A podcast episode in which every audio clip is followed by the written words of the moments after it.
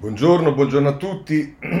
Scusate qualche minuto di ritardo, ma la rassegna stampa di oggi è più complicata di quella di ieri, che era più complicata di quella dell'altro ieri.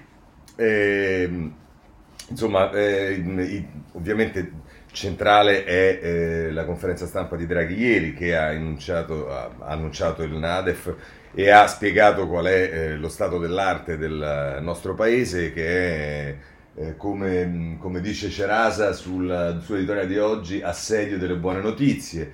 Eh, ci sono valutazioni però, commenti sui dati, su qual è la prospettiva di Draghi, anche del eh, rapporto con l'Europa, col patto di stabilità, insomma cose eh, interessanti che sono emerse dalla giornata di ieri. Poi c'è il caso Morisi e conseguentemente anche eh, il, i problemi che inizia ad avere la Lega e in particolare Matteo Salvini qualcosa sulle amministrative, come sapete sabato e domenica, eh, scusate, domenica e lunedì c'è il voto per il primo turno nelle città principali, vedremo qualcosa su questo, in particolare c'è un commento di Folli sulla reazione del Partito Democratico nei confronti eh, di Carlo Calenda e poi qualcosa ancora sì sulla pandemia e i vaccini e poi ci occupiamo di giustizia perché ci sono cose interessanti sulla riforma presentata in Consiglio dei Ministri dalla ministra Cartabia a proposito della eh, presunzione di innocenza, di alcune eh, diciamo, limiti all'azione dei pubblici ministeri, per esempio sulla eh, possibilità di utilizzare intercettazioni insomma, e reazioni della magistratura, anche il Casamara.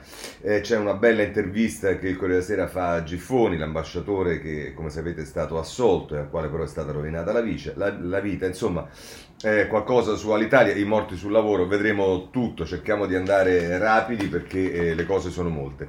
Torna la fiducia nell'Italia, questo è il titolo di apertura eh, del Corriere della Sera che diciamo già eh, si schiera eh, in un modo diciamo mh, eh, inequivoco rispetto ai dati che sono stati forniti ieri dal Presidente del Consiglio. E infatti a pagina 2 eh, con Enrico Marro, Draghi, il paese di nuovo credibile, ripresa oltre le stime grazie ai vaccini.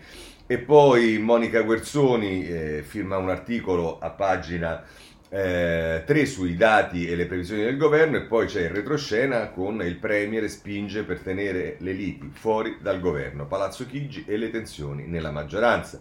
Per il Presidente del Consiglio, il Consiglio dei Ministri va avanti per i cittadini, non per consentire ai politici di sventolare le bandierine. E insomma, vedrete che eh, si continuerà a parlare di eh, Draghi come sicuramente uno che tira dritto al di là di quelle che sono le fibrillazioni nella sua maggioranza. Per quanto riguarda i punti nodali della nota di aggiornamento della Nadef, eh, si parla del fisco per la riforma dell'IRPEF 4,4 miliardi a disposizione, poi si parla delle imprese per, più, per, le quali ci sono più incentivi, in particolare alle aziende del sud e una spinta sulle filiere. Sull'assegno unico ci sono, ehm, eh, per le domande arriva la proroga al 31 ottobre, così come per il referendum c'è un mese in più per depositare le firme e qui viene raccolto la battaglia che è stata portata avanti da Riccardo Maggi, dall'Associazione Coscioni e da tutti coloro che hanno promosso il film, eh sì, il film scusate, il referendum sulla legalizzazione e che avendo raccolto le firme però a causa delle inadempienze dei comuni rischiavano di non avere il processo formalmente concluso in Cassazione e invece eh, con questa proroga certamente le cose andranno meglio. E poi per quanto riguarda l'alta formazione, sostegni a chi investe in capitale umano, focus sui neuro, neuro, neolaureati. La pagina 5 del Corriere della Sera eh, si occupa con eh, Gino Pagliuca e con Andrea Ducci del catasto, resta esente l'abitazione principale, evasione, si alza il velo. E, e peraltro si dice che con la revisione a cui sta lavorando il governo le zone catastali di Roma passerebbero dalle attuali 7 a 233. Eh, insomma, eh, cose interessanti. Senza un ridimensionamento delle aliquote IMU la pressione fiscale sulla casa aumenterebbe troppo. Vediamo poi che sull'eco bonus invece proroga anche per il 2023 del super sconto del, 10, del 110%. Cittadini e imprese avranno con la nuova misura più tempo per programmare gli interventi. Così la mette il Corriere della Sera. Repubblica riporta le stesse notizie, però eh, a pagina 7 perché invece le pagine eh, e, il titolo di apertura eh, è dedicato a Morisi e le pagine successive anche, ma a pagina 7 c'è il retroscena in questo caso di Tommaso Ciriaco che dice il Premier avvisa i partiti, Il governo non può paralizzarsi e congela il dibattito sul colle. Il timore, dice Tommaso Ciriaco, è che dopo le amministrative Salvini provi a bloccare l'agenda di riforme. Se questo esecutivo, esecutivo perdesse efficacia non avrebbe più senso, sono le parole di eh, Draghi. E, mh, mm, e poi eh, ancora invece vediamo i giornali diciamo mh, mm, più schierati, in particolare andiamo sul giornale. Eh, il giornale prima pagina in effetti mette in evidenza questo, lo vedremo nei commenti. Spunta il tesoretto, il Premier annuncia 22 miliardi in più da utilizzare per la manovra, prorogato il super bonus al 110 e anche l'assegno unico dei figli. Per quanto riguarda la riforma del catasto, Forza Italia dice non una tassa in più, Lega e Fratelli d'Italia non eh, ci credono, questo scrive il giornale, poi occupa le pagine 2 e 3 eh, e in particolare a pagina 3 c'è eh, Francesco Forte eh, che scrive eh, un articolo intitolato Un programma puntato sulla crescita, però non si vede un'impronta liberale. La revisione degli immobili resta un rischio per la classe media, il nodo del debito. Tutte questioni che vedremo adesso eh, in eh, alcuni commenti che abbiamo estrapolato, però per capire qual è il tenore, eh, Libero si schiera pesantemente e eh, fa una scelta di campo. Adesso bisogna capire poi eh, con eh, diciamo, qua, quanto andrà avanti e come si strutturerà questa scelta di campo, ma insomma, le mani di Draghi sulle nostre case Riforma del catasto, il Premier alzerà gli estimi, salasso assicurato per le seconde abitazioni, meno sconti per decine di milioni di famiglie, Lega e Fratelli d'Italia sul piede di guerra, così la mette in prima pagina eh, libero. Se c'è anche il dubbio che va segnalato mh, mm, su questo tema, eh, a pagina 2, eh, scusate, eh, No, ho sbagliato, ehm, non era ovviamente riferito a questo. Ehm, no, allora, ah sì, ecco, il messaggero, scusatemi, il messaggero, nelle pagine, il, messaggero titola l'apertura, meno tasse per i ceti medi, vedete come sono eh, come dire, calibrati in modo diverso, in talune occasioni anche opposti i titoli dei diversi giornali. Nella legge di bilancio taglio dell'IRA per minore pressione fiscale per le famiglie, super bonus fino al 23 l'abbiamo visto, la ripresa accelera, Draghi può gestire 22 miliardi in più. E da ultimo non possiamo che non prendere il sole 24 ore, che la mette così, manovra 22 miliardi per la crescita, Draghi ora c'è fiducia e scrive tra l'altro il sole 24 ore in prima pagina, il PIL sarà del 6% nel 2014 e del 4,7% nel 2022. Scusate, nel 2000, sarà del 6% ehm, nel 2021 e del 4,7% nel 2022, tornando ai livelli pre-Covid nel secondo trimestre dell'anno. Il deficit tornerà sotto il 10% e il rapporto debito-PIL scenderà al 153,5% quest'anno e al 149,4% il prossimo anno. Questi numeri chiave della nota di aggiornamento di economia e finanza approvata dal governo. Lo spazio di manovra per il 2022, aperto eh, dalla differenza tra deficit tendenziale e programmatico, ammonta a circa 22 miliardi. Draghi dice c'è fiducia nell'Italia, da deficit alto si esce con la crescita. Le vaccinazioni sono la base della ripresa e il ministro Franco dice abbiamo risorse disponibili per riformare gli ammortizzatori e il fisco, così la mette il sole 24 ore. Ma allora a questo punto penso che la cosa migliore sia andare a vedere diversi, le diverse valutazioni sui numeri e anche sulla strategia di Draghi. Comincerei da eh, Daniele Manca sul Corriere della Sera, il metodo e i numeri e fa riferimento ai dati che vi ho letto prima, che abbiamo letto prima, e dice se questo è il quadro, è stato reso una volta di più chiaro, chiaro dal Premier che lo scopo del governo, pena la sua decadenza, è di essere efficace. Una sottolineatura di non poco conto, indirizzata sicuramente ai cittadini, a famiglie e imprese, ma soprattutto a una politica distratta dal voto di questo weekend. Una politica in cerca di identità e per questo a volte preda di slogan più che di obiettivi, cosa che non può non può e non deve essere scaricata sull'azione del governo. Andiamo a pagina 32 dove prosegue eh, questo commento e dice Manca, la fase di emergenza non è finita. Una fattiva campagna di vaccinazione associata ai provvedimenti del governo ha permesso di arrivare a risultati così importanti sul fronte dell'economia, ma la fiducia che si percepisce tra gli italiani e da fuori dell'Italia nei confronti del nostro paese che si trasforma e può trasformarsi ancora di più in investimenti, non può correre il rischio di essere intaccata. La forza e la mancanza di retorica con la quale Draghi ha sostenuto che la decisione di non esaminare in Consiglio dei Ministri la delega del fiscale non fosse dovuta alle pressioni dei partiti è stato l'esempio del percorso intrapreso da Palazzo Chigi, percorso che prevede confini precisi. La riforma del fisco, una delle scelte più delicate per un paese, si sta parlando della redistribuzione del reddito e della ricchezza creata da famiglie e imprese, può camminare se si evitano confusioni tra l'interesse generale e gli interessi particolari che la ostacolano. La delega fiscale rappresenta il quadro di riferimento per un'eventuale riforma, ma sarà nei decreti delegati che si esplicherà concretamente la capacità di cambiare gli obiettivi di governo con quella della politica, dei partiti che ne formano la maggioranza attraverso il Parlamento. Non è un caso che sulla riforma del catasto Draghi abbia voluto ribadire due principi, due indicazioni nette. La prima casa non sarà interessata dalla misura, nessuno pagherà di più, nessuno pagherà di meno. Chiude così eh, Manca. L'annuncio della convocazione per la prossima settimana della cabina di regia sul piano nazionale di resilienza e rilancio non appaia casuale. Nella cabina di regia si possono combinare concretamente diversi ambiti e le diverse anime della maggioranza. Draghi ha voluto così ricordare all'inizio del suo discorso i morti sul lavoro di questi giorni e le risposte che dovranno essere date dal governo in tempi rapidi, risposte figlie eh, di un metodo, di una coesione tra i ministri che il Premier ha voluto più volte sottolineare. Sarebbe da ingenuo immaginare una vigilia del voto in alcune delle maggiori città italiane senza tensione alcuna, ma i partiti sono chiamati alla stessa responsabilità che li ha caratterizzati in questi mesi.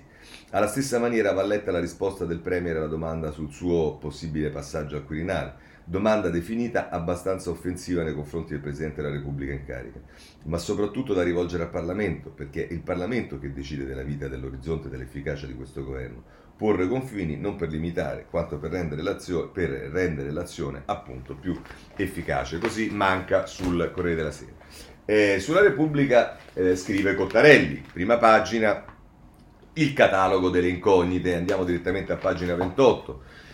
E ehm, eh, scrive tra l'altro Cottarelli, la Nadef prevede tassi di crescita elevati rispetto al nostro passato, ben oltre eh, il eh, primo trimestre del 2022. Ancora nel 2024 il PIL crescerebbe di quasi il 2% e questo è un elemento di incertezza. Rimbalzare è facile, ma portare il paese su un tasso di crescita molto più elevato del passato, avevamo fatto lo 0,2% eh, annuo nei 10 anni pre-Covid, è tutta un'altra storia. La seconda novità riguarda i conti pubblici. Nel 2021 sono andati meglio del previsto. Il deficit, che doveva raggiungere l'11,8% del PIL, sarà, virgolette, solo del 9,4%. Questo per due motivi. Primo, il PIL nominale anche per la maggiore inflazione è stato più alto del previsto, il che ha sostenuto le entrate dello Stato. Secondo, c'è stato meno tiraggio del previsto per le misure di sostegno dell'economia, presumibilmente perché la crescita è stata più rapida. Chiude così Cottarelli.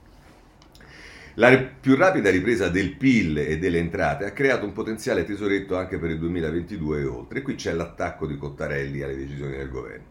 Il governo poteva decidere di usare questo tesoretto per accelerare il miglioramento dei conti pubblici. Dopotutto, se l'esplosione di deficit del 2020-21 era dovuta alla caduta del PIL, ci si poteva aspettare che migliori notizie sul lato del PIL avrebbero portato a un minor bisogno di deficit. E qui c'è, come contesta Cottarelli, diciamo quello che Draghi ha detto anche nei giorni scorsi, che questo è il momento di spendere, non di chiedere. Ancora dice Cottarelli, la Nadef segue invece una strada diversa, il deficit del 2022 è un po' più basso di quanto previsto ad aprile, 5,6 invece che 5,9% del PIL, ma molto più alto di quanto sarebbe stato possibile in assenza di nuove misure espansive, il 4,4% del quadro tendenziale. Le misure espansive spiega la Nadef, comprendono il prolungamento di, di precedenti misure di sostegno che erano eh, previste esaurirsi e nuove iniziative, in particolare la riforma degli ammortizzatori sociali, la riforma fiscale, non si nomina l'uscita da quota 100, forse il governo non intende mettere molti altri soldi nel sistema pensionistico. Tutto questo, conclude Cottarelli, è un po' strano. La crescita è più alta del previsto e si prendono ulteriori misure di espansione rispetto ai piani nazionali. O si era sbagliato prima o si sta sbagliando adesso. Fatto sta che il sentiero di discesa del nostro deficit pubblico resta lento. Nel 2024 saremo ancora al di sopra del mitico 3% delle regole europee.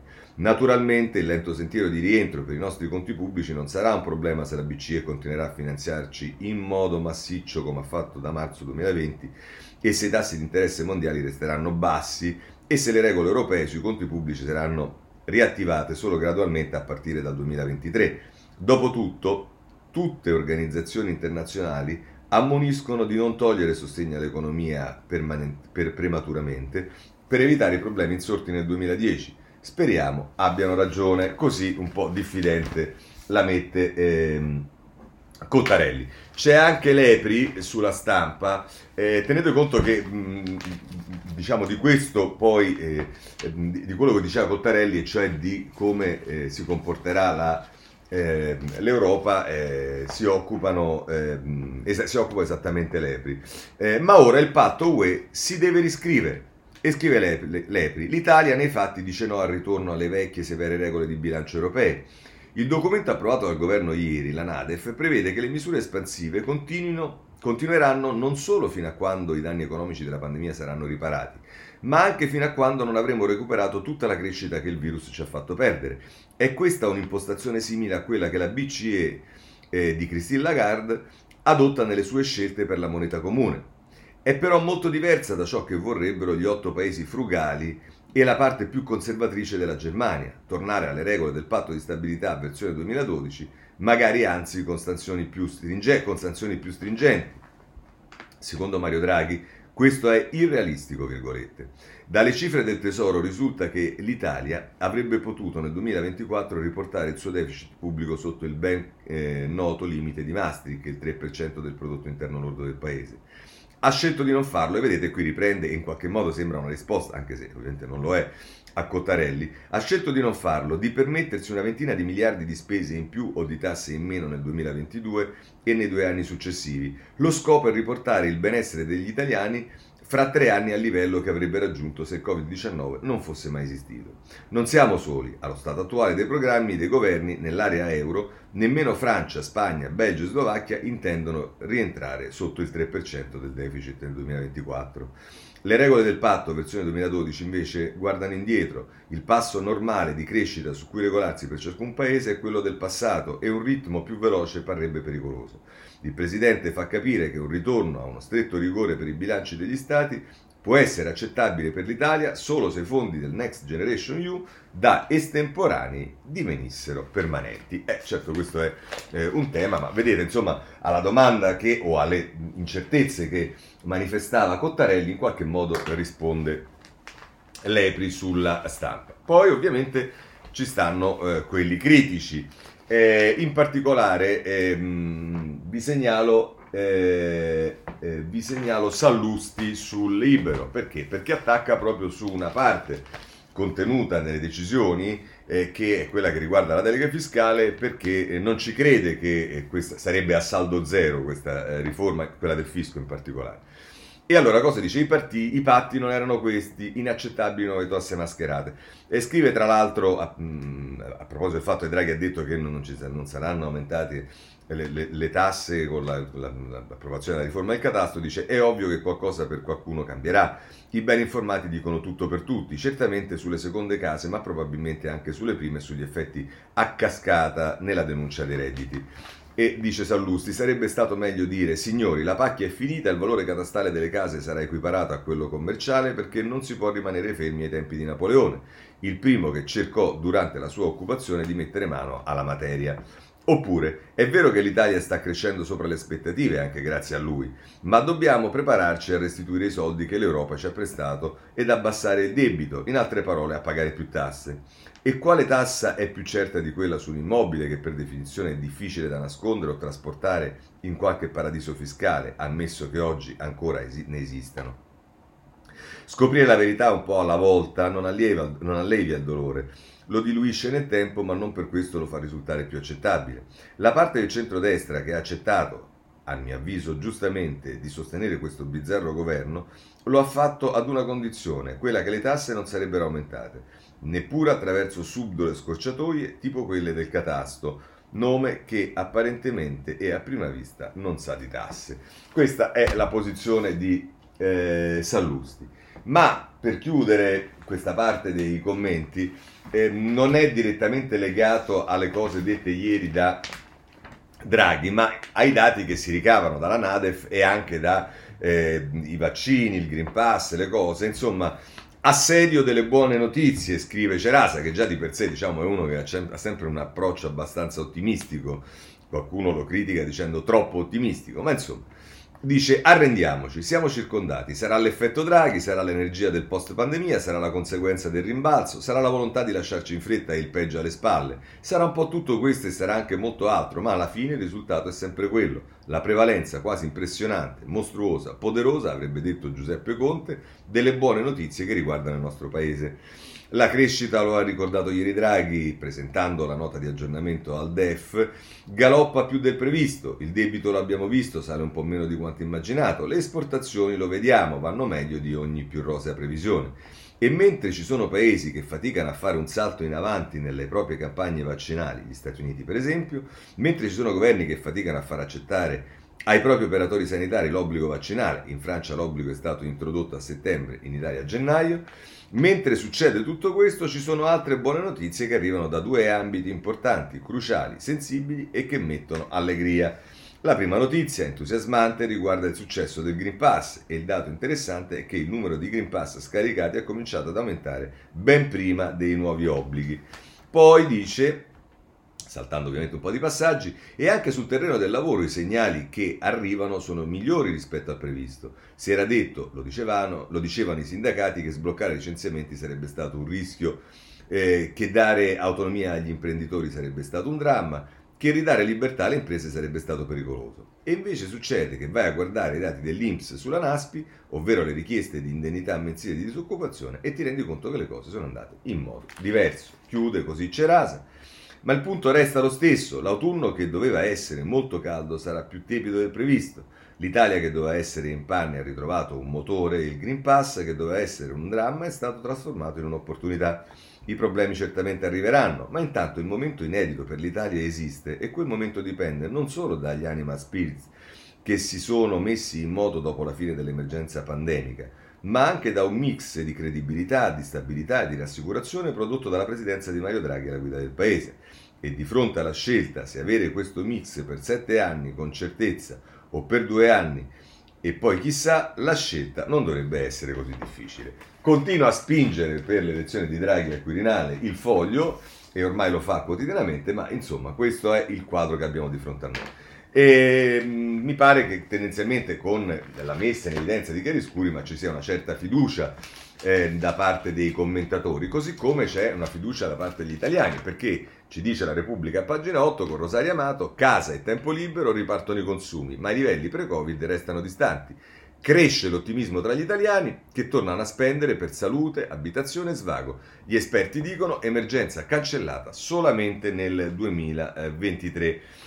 Così eh, la Repubblica. Ehm, passando ad altre questioni, vediamo due questioni che eh, vi voglio segnalare. Sul caro bollette, eh, sì, no, che, diciamo, no, non sul caro bollette direttamente, ma sul tema degli aumenti energetici si muove l'Unione Europea, sembrerebbe, ce lo dice a pagina 16 eh, la stampa, la mossa dell'Unione Europea per fermare la corsa dei prezzi, uno stock comune per le riserve de ga- del gas. La Commissione lavora sulla proposta italiana, sarà sul tavolo del Consiglio Europeo del 21 e 22 ottobre. Eh, in salita l'alternativa di un meccanismo collettivo di acquisti che non piace ai paesi più orientati alle rinnovabili. Poi c'è qualcosa che riguarda il codice degli appalti perché, perché ehm, a pagina 24 ci sono critiche eh, che arrivano dalla, ehm, dall'antitrust per, per un'opera pubblica a 14 anni, l'antitrust, semplificare le leggi. Rustichelli boccia il codice degli appalti, norme ipertrofiche sono un rischio per il PNRR, adottiamo quelle della Unione Europea e per parlare appunto del garante della concorrenza, concorrenza che come sapete sarà anch'essa oggetto di un provvedimento da parte del governo. Bene, abbiamo chiuso con questa parte, passiamo all'incrocio politica e giustizia, perché? Perché ci occupiamo del caso Morizzi. Ora, la cosa che vorrei segnalare, adesso andiamo sul Corriere della Sera, cominciamo da qui eh, va tutto bene, eh? ma questo ehm, eh, rumeno che adesso è tornato in Romania perché è stato malissimo, sarà stato sicuramente malissimo, eccetera, eccetera, è intervistato praticamente da tutti i giornali, è intervistato a Corriere Sera, è intervistato alla Repubblica, è intervistato dalla stampa e adesso non, so se è intervistato, se, ma comunque cioè sui tre principali, scusatemi, sui tre principali quotidiani, questo ragazzo eh, è intervistato per dire quello che vediamo. Ma prima diciamo a pagina eh, 6 eh, a scrivere Cesare Zapperi, diamo fastidio ma nessun complotto, poi Salvini sfida il Premier su fisco e Covid. Il leader eh, dice tutta Europa riparte con noi, Zaia vabbè. No, la ricostruzione che fanno Giusi Fasano e Fiorenza Sarzanini, la chiamata, il flacone, i tabulati telefonici, i misteri nelle carte dell'ex spin doctor. Vorrei essere ascoltato. Ora, Qui c'è la descrizione, ehm, sono le 15.50 quando i carabinieri arrivano a Palazzo Moneta, il verbale dà conto di quello che accade. A proposito del fatto delle dichiarazioni della procuratore di Verona ieri che diceva noi non abbiamo dato niente ai giornali, non c'entriamo niente noi, i carabinieri. Eh, diciamo questo particolare e dettagliato racconto, vabbè. Eh, ma c'è l'intervista. Allora, la vediamo a Corriere della Sera, ma non credo che sarà mh, diversa dalle, nelle altre. E vabbè, questo gli chiede dove si trova, se mi trova in Romania perché sta molto male, eh, gli chiede se si ricorda di cosa ha fatto, certo che me lo, me lo ricorda, ha rovinato la vita, eh, perché, dice perché, perché sono accadute molte cose, eh, e questo dice questo perché aveva consumato troppa droga e risponde sì il ragazzo, dice che tipo di droga? Beh, lo sapete già che cosa? La droga dello stupro? domanda Giusy Fasano. E lui anche. Cocaina? Sì. Si dice che in quella casa eravate in quattro, Morisi, lei, il suo amico rumeno e un quarto uomo. È vero? No. Io non ho visto nessun quarto uomo. Eravamo in tre, io, l'altro ragazzo rumeno e Morisi. Come l'ha contattata Morisi? Non ha contattato me ma l'altro ragazzo, gli ha detto che voleva fare qualcosa con due persone e allora lui gli ha presentato me via chat oh, tutte cose diciamo fondamentali, eh? cioè domande fondamentali e, e, risposte fondamentali ai fini diciamo dell'argomento che dovrebbe essere in, di interesse diciamo vabbè vi, conse- vi, conoscevate già voi ragazzi? Sì, lo conosceva, io lo conoscevo, anche lui ha il profilo sul mio stesso sito di incontri. Quindi siete andati da lui e avete passato una notte a base di, e indovinate un po' che risponde, sesso e droga, che piace tanto quando uno Vabbè, parliamo della droga, ce n'era tanta? Poi la risposta sibillina di questo tipo è questo argomento se vuole lo approfondiamo sabato davanti a un caffè quando torno in Italia. E domanda la Fasano, sì, ma per capire, era solo una sniffata? Perché i, carabinieri, i carabinieri ne hanno trovata meno di due grammi. E risponde, beh certo, dopo che è stata consumata tutta però. Di questo davvero parliamo davanti a un caffè. Non si sa perché, diciamo, parlando davanti a un caffè eh, vabbè, io non posso dire, io posso solo dire che la droga non l'ho portata io e delle droghe che ho visto lì dentro, della cocaina al GHB, ho detto tutto ai carabinieri, sono stato io a chiamarli e, e, questa è obiettivamente invece una notizia perché fino all'altro giorno sembrava c'era stata la perquisizione, cosa che infatti domanda Fasano. Ah sì? Quindi non è vero che l'hanno fermata durante un controllo di routine? Assolutamente no, li ho chiamati io appena fuori da quella casa. E perché? domanda. Ero stravolto, stordito, stavo malissimo, volevo chiedere aiuto a loro per andare in aeroporto e partire. Appena siamo usciti dalla cascina di Morisi e appena mi sono un po' ripreso, ho visto delle persone. Ricordo un signore al quale ho detto: Ti imploro, chiama la polizia, ho bisogno di aiuto. Mi ha risposto: Chi sei? Dove, da dove sei apparso? E allora ho chiamato io. Quindi per questo il verbale dice che l'intervento è allo stesso indirizzo dell'abitazione di Morisi. Lei può dimostrare quello che racconta? E questo dice, certo, a un mio amico ho mandato tutto quello che ho, i contatti scambiati sul telefono, le chiamate, una conversazione, gli ho detto di conservare tutto, gli ho già, eh, glieli ho girati apposta. E dice, scusi, ma perché Morisi avrebbe dovuto darle una bottiglia quasi piena di droga? È successo... Vabbè, insomma, ragazzi, questo è il quadro.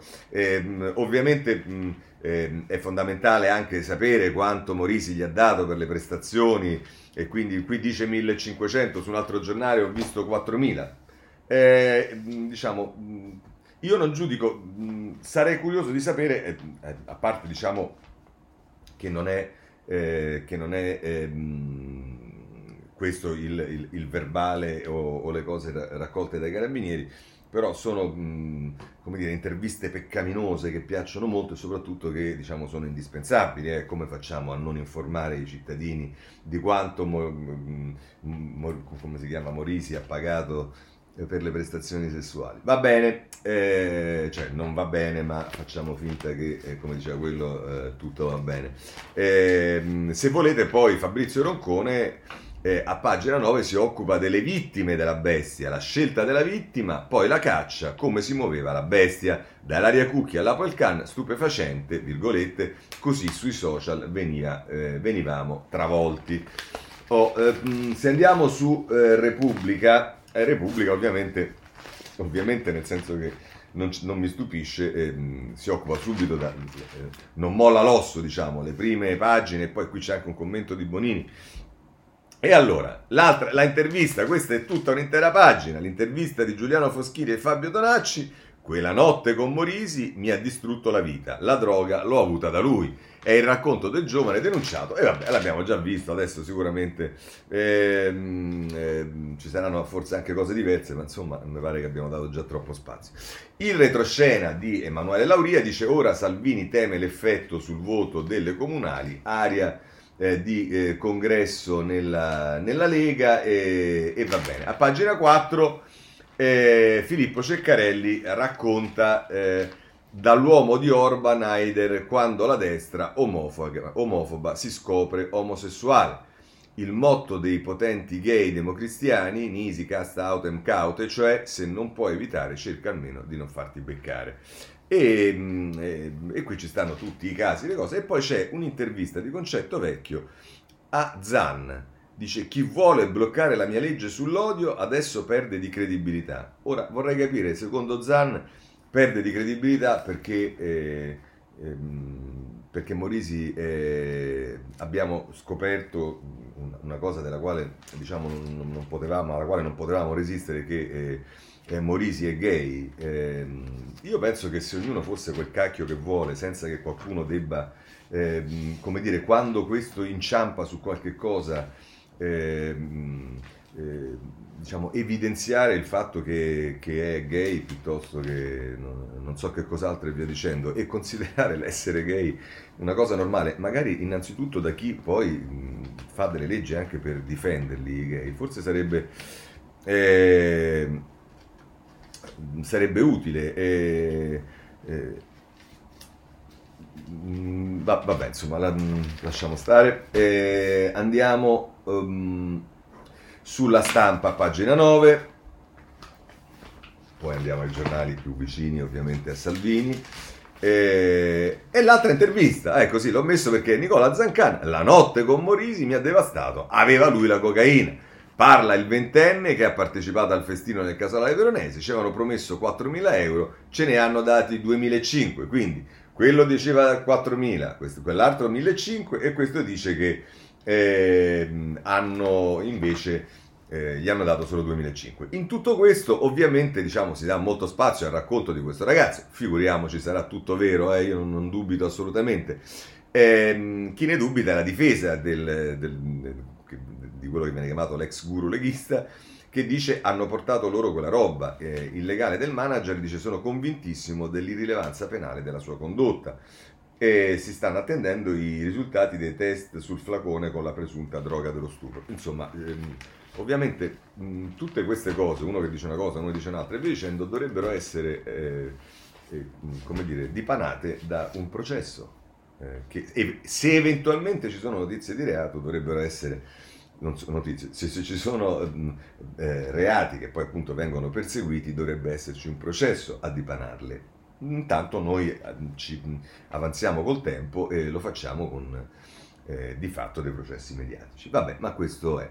Giornale, eh, il giornale, il giornale che ora prendiamo, eccolo qua, si occupa della vicenda a pagina 6 e 7, a pagina 6 eh, dubbi sul secondo indagato e l'inchiesta perde già colpi. Morisi pronto a farsi ascoltare dai PM, i suoi legali dicono condotta penalmente rilevante, sono fatti privati. Ecco, questo è... Eh, poi Matteo si sente accerchiato, un attacco indegno alla Lega, vabbè, questo poi diciamo, su questo Salvini, ho già detto ieri sul fatto che Salvini su questo sarebbe meglio uh, stare zitto e far parlare noi, cioè mh, eh, diciamo mh, noi, noi, noi eh, che abbiamo un approccio, diciamo, culturale di un certo tipo, ehm, eh, siamo i migliori difensori dell'attuale causa di Salvini, di qualunque parola possa dire lui o qualcuno dei suoi che in altre occasioni si è comportato in un determinato modo. Può stare molto più tranquillo se di questa cosa ci occupiamo noi piuttosto che se ne occupa lui. Ma insomma, tempo. La bestia non è Morisi. Da giorni in tv si infilza il mostro e la sua notte brava con una violenza ben peggiore di quella che gli si imputa. E in questo caso ci si riferisce alla bestia che sarebbe eh, eh, la sinistra, esattamente come la mette il, eh, il libero in prima, pagina, in prima pagina, le bestie di sinistra azzannano Salvini, i veri fomentatori di odio se di mezzo c'è un leghista, sparisce l'emergenza omofobia. Mo adesso anche qui però buttarla... Eh, d'altra parte un po' è anche l'intervista di Zanna che lo fa, perché adesso buttarla, mi pare che il tema era sulla droga, eh, buttarla sul tema omofobia francamente è anche un po' ridicolo e farsesco, eh, se volete la mia, ma insomma per carità. Eh, il dubbio però è interessante perché agganciato a una vicenda del genere eh, ovviamente con un discorso molto più ampio, prende la parola eh, l'ex PM di Milano, Federico, capo della figura della Procura di Milano, Federico, eh, eh, scusate, Edmondo Bruti Liberati, e dice dal protagonismo di certi PM danni gravi, ma non parlate più di giustizia ad orologeria. E ehm, giustizia a tempo, ridicolo, ma basta con i PM assettati di, di protagonismo. Insomma, lo aggancio perché non è riferito solo a questo, anche se di questo poi c'era stata una, su questo c'era stata ieri una levata di scudi dicendo che di alcuni giornali vicini a Salvini che dicevano che era una, una cosa d'orologeria, ma insomma, oh, Bonini interviene sulla Repubblica esattamente sul tema, ehm, su alcuni temi sollevati, giornalismo e guardonismo. Dice, eh, fa riferimento alle cose che ha detto l'attacco a orologeria eh, a cinque giorni dal voto, le cose che ha detto ieri Salvini. Dice, ma lasciar cadere significherebbe perdere, eh, prendere sul serio quello che Salvini va dicendo, accettando il copione, peraltro liso, di una recita in due atti, che nel primo ha visto il leader leghista impegnato a nascondere anche all'interno del suo partito quanto accaduto e nel secondo provare a manipolare goffamente il significato e la rilevanza, scomodando affannosamente categorie quali la privacy, la morale, il perdono, l'amicizia, la libertà sessuale, la presunzione di innocenza. Pur di tenersi e di tenere lontano chi legge e ascolta dalla sola categoria che rende la vicenda di Morisi degna di avere un posto nell'agenda del discorso pubblico, la politica, che mai come in questo caso ha poco a che vedere con il codice penale, non fosse altro per il tipo di reato che viene contestato a Morisi, ma molto a che fare con il prezzo che la politica sconta quando è chiamata a dare conto, misurandosi sui fatti e solo su quelli, della coerenza tra le sue parole d'ordine e i suoi comportamenti. Quando dunque eh, inevitabilmente il privato diventa pubblico. Ah, quando dunque inevitabilmente il privato diventa pubblico. Ora, già su questo io avrei, diciamo, eh, qualche considerazione. E chi lo stabilisce quando il privato diventa pubblico? Eh, lo stabilisce Bonini, lo stabilisce Repubblica, lo stabilisce il fatto che magari se un privato di un certo tipo viene reso pubblico eh, questo diciamo mh, alimenta magari vendite di copie perché noi siamo un po' fatti così, queste cose ci stuzzicano, ci piacciono, oppure semplicemente perché, e siccome quello è un personaggio politico, se poi incappa in una cosa del genere eh, bisogna, certo, io non è che dico che non bisogna dare notizia, eh, probabilmente però farci quattro pagine, compresa la prima, per non so quanti giorni, forse non è esattamente corrispondente a questo, ma per carità, eh, ognuno la pensa come vuole. Qua, eh, dice, mm,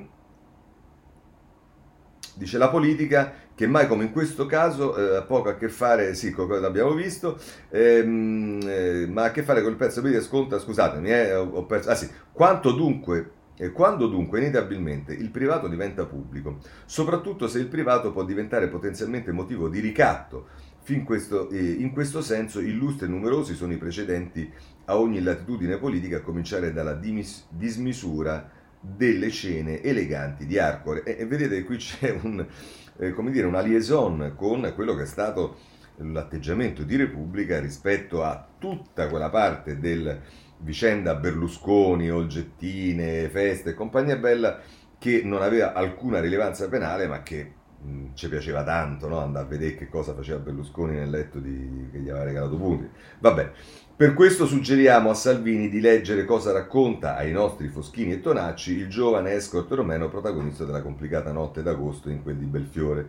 Scoprirà nella ricostruzione che il ragazzo propone Pensate alla concessione di Bonini, va da sé al netto della sua veridicità, che andrà verificata, è meglio cosa diceva quello, il malore che lo ha colto per la quantità di stupefacente che aveva assunto durante il festino che avrebbe trovato in casa di Morisi. Eh, sì, ma diciamo, ripeto, tutto questo bisogna vedere poi se sarà verificato, anzi sarà sicuramente verificato dalla magistratura, bisognerà capire se effettivamente questa... Cioè io non, noi non sappiamo nulla, il problema è che, diciamo, nel, quando io parlo di processo mediatico, nel processo mediatico eh, già si sta facendo il dibattimento eh, prendendo la parte del, eh, diciamo del, del, dello spacciatore, no, del, ragazzo, degli incontri e compagnia bella, ma lasciare che diciamo, le cose vadano avanti e poi ovviamente scri- alla notizia l'abbiamo data e poi scrivere quando c'è qualche argomento in più di quello che dice il rumeno o di quello che dice il legale di Morisi. Vabbè. Dice, vabbè, così come scoprirà gli indizi, eh, gli indizi sulfurei di qualche altro pasticcio che sembra essersi consumato quando quel pomeriggio i carabinieri della compagnia di San Bonifacio scoprirono non solo cosa era accaduto nella mansarda del Cascinale, ma soprattutto chi diavolo fosse davvero quel Luca Morisi. Vedete, qui c'è anche una cosa di... no? Mm, vabbè. Una ricostruzione che non porta a nessun complotto, quanto piuttosto a quello che somiglia a un'affannosa banalizzazione di quanto accaduto in un comune interesse eh, a minimizzare il danno. Si chiama giornalismo, appunto, non guardonismo, il che comporterà la seccatura per Salvini come per Morisi di misurarsi sui fatti e di rispondere magari non da soli eh, a qualche altra domanda. Per carità, ognuno interpreta il giornalismo come crede, eh, io non sono convintissimo che, eh, diciamo, ripeto, non che la notizia ci mancherebbe altro, questa è la notizia, Morisi era quello che era dicendo, ma ehm, per, io personalmente penso che le cose potrebbero essere trattate in modo diverso, anche il semplice fatto che lo stesso tipo viene intervistato a, a batteria, a raffica, su tutti i giornali, mh, mm, vabbè. Eh, le, lasciamo, abbandoniamo questo. I riflessi sulla Lega di tutto questo, beh, ovviamente i riflessi sulla Lega ci sono, ce li dà eh, in particolare, ce li dice la stampa, pagina 6. Eh, Lega in subbuglio, Giorgetti vuole il posto di Draghi, scontro aperto tra Salvini e il ministro dello sviluppo, i veleni dividono il partito. Il partito. La resa dei conti dopo il voto, scrivono Chiara Rinaldi e Francesco Olivo finché campo, se c'è uno spacciatore di droga, scattano i calci in culo, questo avrebbe detto Matteo Salvini, e appunto che poi diciamo dimostra purtroppo di essere eh, semplicemente quello che è. Infatti quando dico che Salvini farebbe meglio a non eh, occuparsi della difesa di, di, di, di, Morisi in queste condizioni e lasciarlo fare ad altri, perché poi diciamo la sua coerenza, ahimè, emerge a ogni piede. Eh, te, il tempo, mh, come vi ho detto, eh, titola La bestia non è Morisi e poi però a pagina 6 eh, a pagina scusate eh, eh, no allora evidentemente ho ehm, sbagliato eh, no ho sbagliato non è non, chissà che ho fatto. Oggi è stata complicata, ve l'ho detto, ve l'ho detto la rassegna stampa. Andiamo sul libero però, perché libero a pagina 5, speriamo di aver sbagliato anche questo.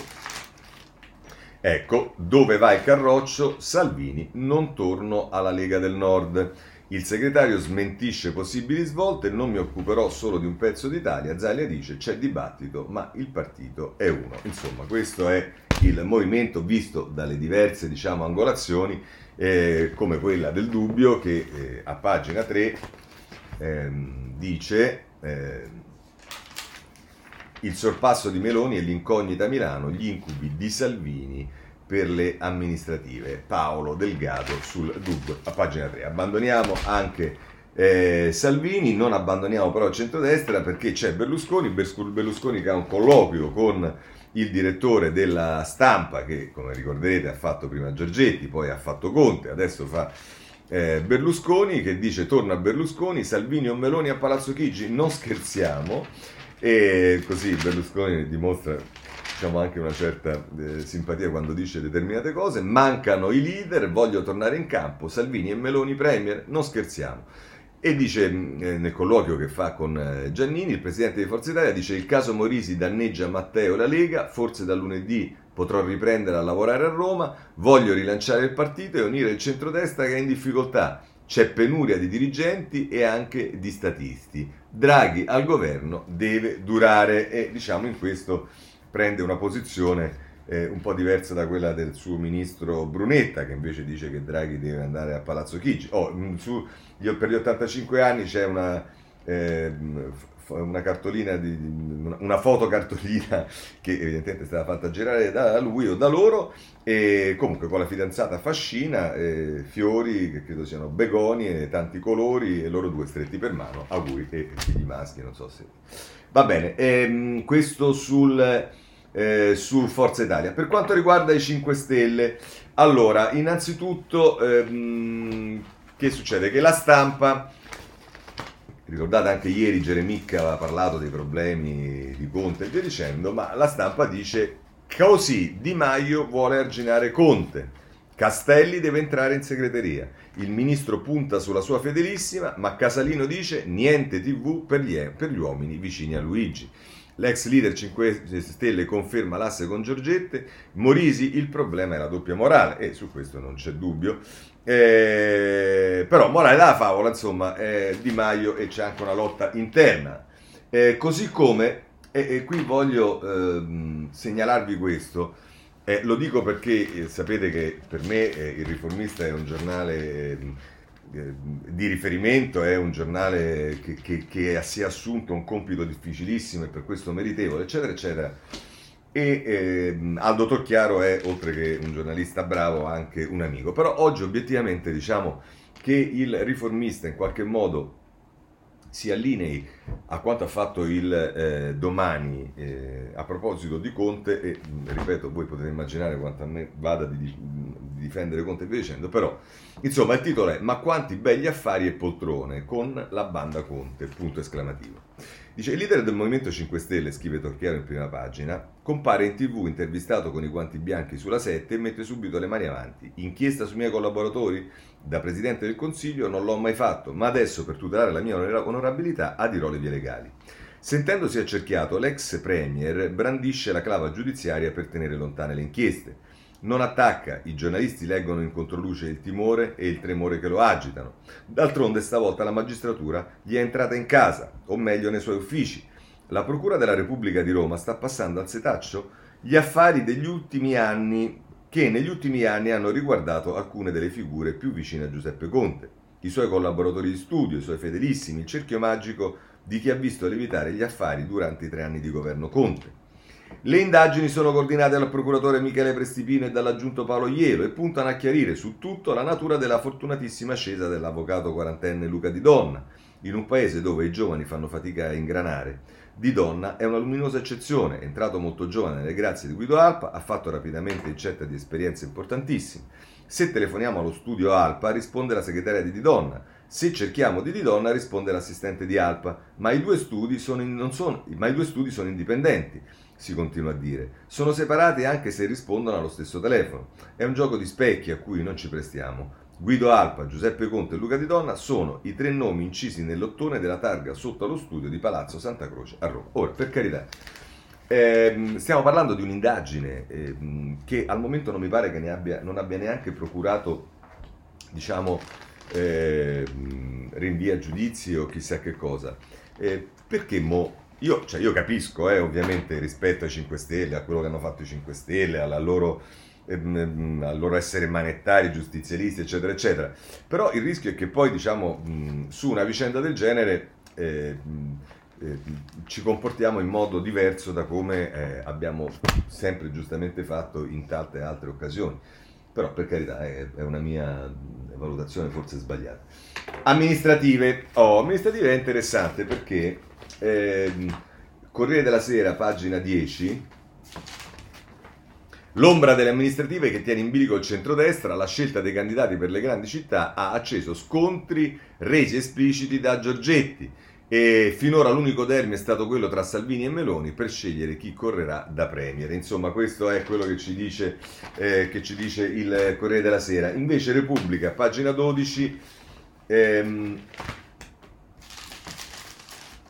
si occupa della, di Milano, eh, l'accusa di Sala, dove Bernardo Paragone si è arreso. E poi però, a proposito delle amministrative, Mauro Favale eh, di Roma eh, scrive la variabile Calenda ruba voti a Michetti e spacca il centrodestra. Non c'è solo il favore di Giorgetti, da Pera a Croppi in tanti ipotizzano un travaso di preferenze verso il leader di Azione. Eh, questo è quello che vedremo poi eh, oggi Folli con un bellissimo eh, editoriale mette in evidenza che siccome poi lo chiamano eh, ormai protofascista, non so che cosa, leghista, eh, quelli del PD, e forse diciamo serviva oggi questo, questo, editoriale di Folli che è il suo punto che mette in chiaro come stanno le cose. Ma ehm, eh, eh, se volete su, ehm, su, sul, sulla stampa pagina 11 eh, Roma la disfida delle piazze Calenda è il più coraggioso sarà l'unico a chiudere la corsa in grande stile Calenda chiuderà la corsa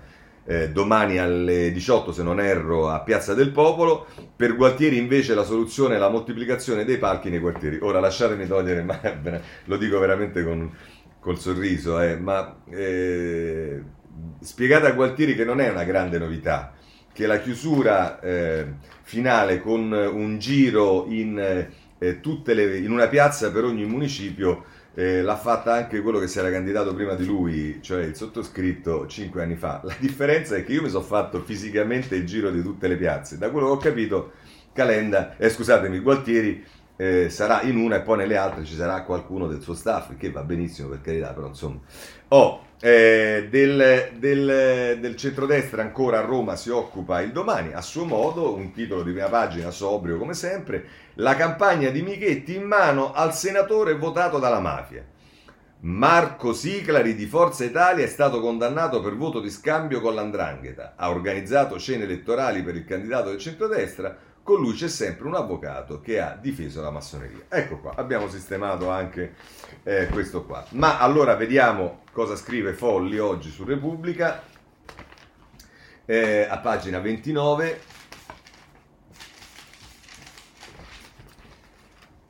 Dove porta il duello Calenda Quartieri? Scrive tra l'altro la vittoria dell'uno o dell'altro avrà riflessi sulla scena nazionale e ovviamente non si parla della stabilità del governo, quanto delle prospettive del Partito Democratico.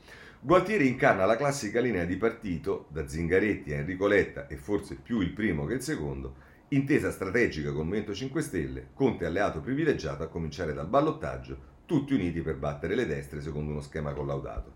Calenda si muove su tutt'altro piano, assai più corsaro, è avversario dei grillini e non lo nasconde, di conseguenza non crede al Conte progressista e guarda semmai a come consolidare un'area di centro che per ora è sfilacciata in mille rivoli, ma che potrebbe emergere in fretta se per ipotesi il candidato outsider dovesse vincere a sorpresa, molto a sorpresa, o anche solo conquistare un'ottima percentuale da mettere poi sul piatto della bilancia. Un'affermazione di Calenda a Roma avrebbe l'effetto di buttare all'aria il patto, peraltro tormentato, tra Conte e PD, con il primo destinato a occupare attraverso un'elezione supplesiva il, il seggio che Gualtieri dovrà naturalmente lasciare libero una volta eletto, mi permetto di chiosare soltanto che questo è tutto da dimostrare, che, che Conte può essere eletto in un collegio dove eh, diciamo, c'è un elettorato riformista e certamente non favorevole ai 5 Stelle. Vedremo. Il paradosso è che l'ex Premier deve ostentare una certa afflizione con il PD a Roma, a Torino o altrove, allo scopo di non anacquarsi oltre misura e di non perdere troppi voti nel primo turno ma tutti sanno che egli è il maggiore fautore dell'intesa con i democratici, unico sbocco possibile di una situazione non proprio brillante per le liste che un tempo pretendevano di essere antisistema. Gualtieri dunque aspetta, fiducioso dalla sua forza e dei sondaggi favorevoli. Negli ultimi giorni non sono però emersi, sono però emersi segnali di nervosismo nel suo campo. Si è capito che blocchi di elettori scontenti di Michetti, il candidato quasi fantasma della destra, potrebbero confluire su Calenda senza aspettare il secondo turno, a cui il capo di azione, il mini partito personale, potrebbe non arrivare mai. Il calcolo ha una sua legittimità e il fatto che il leghista Giorgetti lo abbia avallato ha scatenato una rida di reazioni non sempre misurate. Tuttavia, sentite cosa scrive giustamente Folli, insinuare che Calenda è in combutta con la destra, una specie di socialfascista d'antan, indica una sorprendente debolezza in certi settori del PD. Il primo a saperlo sarà senza dubbio Gualtieri, consapevole che il dinamico Calenda è un osso più duro di Michetti o di Virginia Raggi. ma quindi esiste un solo modo per batterlo, sfidarlo su idee concrete per la capitale, senza cercare alibi ideologici e senza biasimarlo perché qualcuno nel campo avverso, avendo realizzato quale errore è stato nominare Michetti, cerca di cavarsi d'impaccio seminando un po' di zizzania nel recinto del centrosinistra, a cui Calenda ovviamente appartiene. Mi permetto soltanto di, eh, diciamo, anche qui chiosare alla fine che bisogna capire però che cos'è il centrosinistra, perché, eh, caro Folli, se il centrosinistra è sostanzialmente l'alleanza con il, strutturale con il Movimento 5 Stelle, e, eccetera, eccetera, eccetera, io penso che quel centrosinistra eh, non è il centro-sinistra di cui abbiamo parlato in tutti questi anni, è un'altra cosa e forse il termine centro-sinistra è un abuso di eh, titolo o definizione, ma questo è quello che penso io. Quirinale, siamo alla fine, eh, abbiamo poco tempo, abbiamo iniziato in ritardo, finiremo un po' in ritardo, ma insomma, Quirinale, pagina 11, Ipe, eh, Tommaso Labate, i peones fanno i calcoli sulla corsa a Quirinale non saremo spettatori, il voto può attendere, i timori per la pensione con le Camere sciolte subito. Vabbè, queste sono le solite cose che si dicono, magari qualcuno potrà pure essere interessato ad altro, eh, non necessariamente a questo, mm, vabbè. La stampa, pagina 10, invece mette in evidenza il ruolo di Renzi. 100 grandi elettori per il Colle, la strategia di Renzi per i centristi. Ed è Bertini che scrive, eh, eh, dice... Eh, dice, eh, va bene, parla di, di, di, di, Renzi che si sta muovendo, della Carfagna, e dice i tre step del piano. Eh, eh dunque, scusate, sto cercando, dice... Ehm, eh, sì, si parla della, della, della, della possibilità di Ferdinando Casini, eh, però insomma dice eh, ecco i tre step del piano. Un eh, cappotto subito eh, da Salvini e Meloni alle comunali. Farebbe esplodere la crisi della Lega mettendo in moto spinte centrifughe secondo step alle presidenziali unire le forze 30, ai 35 parlamentari di Coraggio Italia sommare i 40 di Renzi i 4-5 di più Europa e altri dei sottogruppi del misto per arrivare a 90-100 grandi elettori con un accordo su un candidato. Terzo step, se la Lega perdesse voti sarebbe portata ad accettare il proporzionale, se no la Meloni li ammazza nei collegi, spiega un democristiano. Vabbè, insomma, comunque si mette in evidenza il fatto che Renzi si sta muovendo. Eh, il giornale a pagina 5 eh, parla anch'esso del Quirinale, eh, dice Quirinale Draghi non si sfila, incognita Salvini sul governo. Il Premier Bacchetta i ministri, offensivo parlarne ora, preoccupano gli affondi arrivati ieri dai leader della Lega. Su questo vi segnalo che eh, c'è una, un editoriale di Minzolini sulla prima pagina del giornale intitolato Il terno all'otto, Minzolini è sempre utile leggerlo perché ha anche delle informazioni, parla di una diciamo, se non ho capito male, di una cieca che c'è stata tra Draghi e Mattarella, nella quale Draghi ha dovuto assumere definitivamente che Mattarella non intende candidarsi. Vabbè, vedremo. Allora, ehm, eh, rapidamente le altre cose. Vaccini, stampa pagina 12. Eh, I vaccini funzionano anche quando gli anticorpi calano. Il CTS rilancia uno studio dell'ospedale Niguarde. E poi, per quanto riguarda invece la terza dose, vi segnalo il Corriere della Sera, pagina 14. Il governo terza dose agli over 60, continua a scendere la curva dei contagi, i gestori delle discoteche dicono fateci finalmente aprire. E a proposito delle aperture non c'è stato il decreto che riguarda non tanto le discoteche ma manco gli stadi, le, ehm, come si chiamano, le, le, le, i cinema, i teatri eccetera eccetera. E ce lo dice Repubblica a pagina se non erro 18.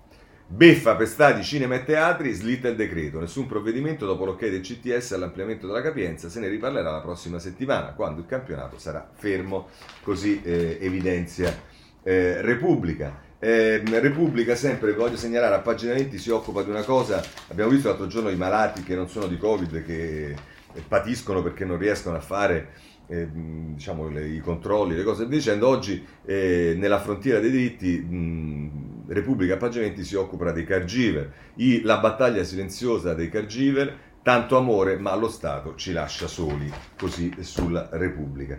Eh, per quanto riguarda la giustizia, eh, mh, vi segnalo eh, alcune cose, il giornale a pagina 9 eh, ci dice un altro schiaffo ai PM eh, serve l'ok del giudice per acquisire i tabulati, fa riferimento alle, ehm, ehm, dice, era una delle armi più potenti in mano alla pubblici ministeri, lo strumento che permetteva alla procura di fare irruzione senza controllo nella vita presente e passata dei cittadini. Senza troppo clamore, ieri il ministro della giustizia Marta Cartabia dice stop per acquisire i tabulati telefonici di chiunque, il PM d'ora in poi dovranno chiedere il permesso ad un giudice.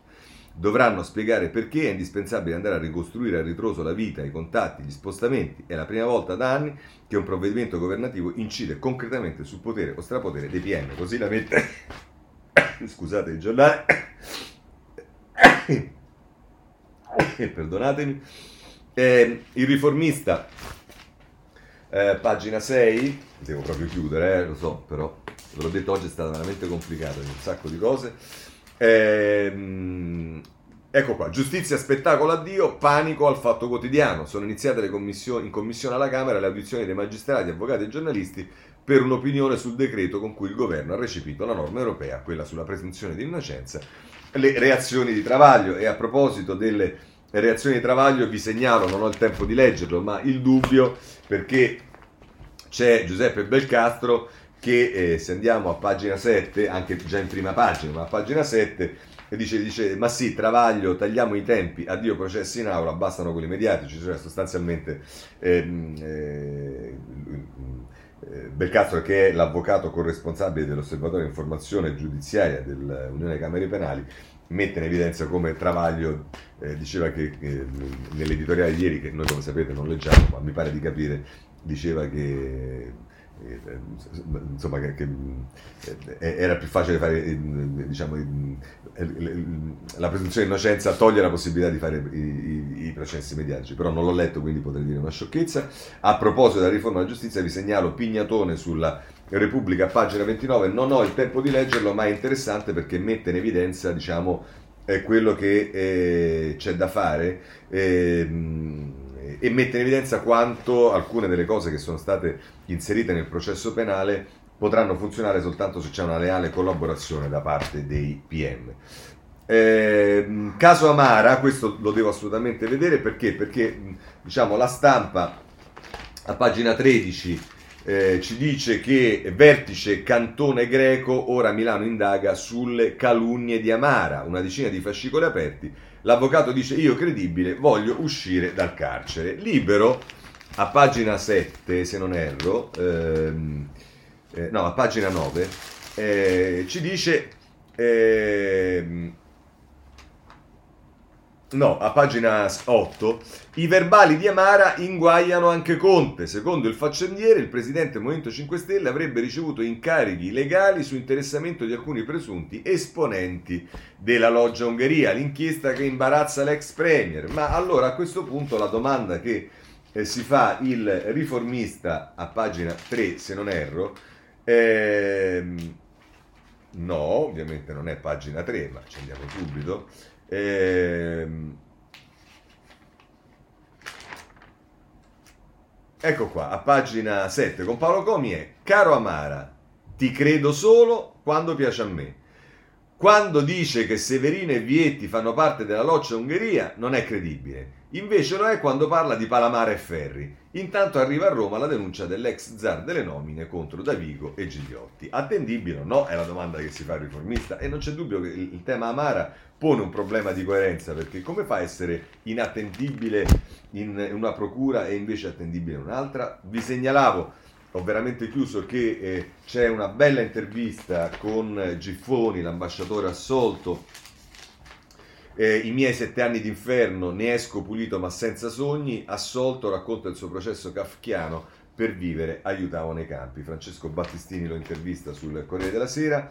Eh, do notizia eh, eh, perché diciamo, è, è, è, messo come obiettivamente un fatto di cronaca, ma insomma, eh, Variale indagato per stalking, l'ex mi ha insultata e picchiata, divieto di avvicinamento per il giornativa sportivo RAI, la replica sono accuse false. E anche qui diciamo Fabrizio Peronaci scrive, non so come eh, sia arrivata questa notizia, ma eh, ovviamente è, tutta da... Ehm, da verificare e non saremo certo noi a verificare.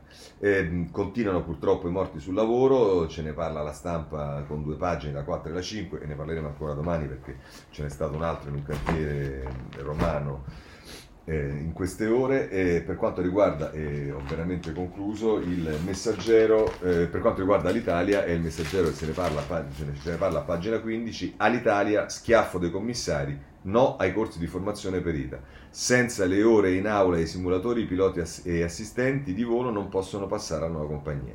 L'amministrazione straordinaria non è di sostegno nemmeno nella vendita di biglietti sul sito della Newcom. Vabbè, questo è il tema dell'Italia. Per quanto riguarda la politica estera, una cosa eh, sola vale la pena di eh, mettere in evidenza, soprattutto perché non abbiamo spazio, ma insomma quello che accade in Tunisia, Premier donna in Tunisia, novità nel mondo arabo, ma tutto il potere è di Said. Va bene, con questo chiudiamo la segna stampa. Scusate, sono stato lungo, purtroppo è stata così, c'era poco da fare. E se volete ci sentiamo domani alle sette e mezza e speriamo con un po' più di ordine. Grazie e buona giornata a tutti.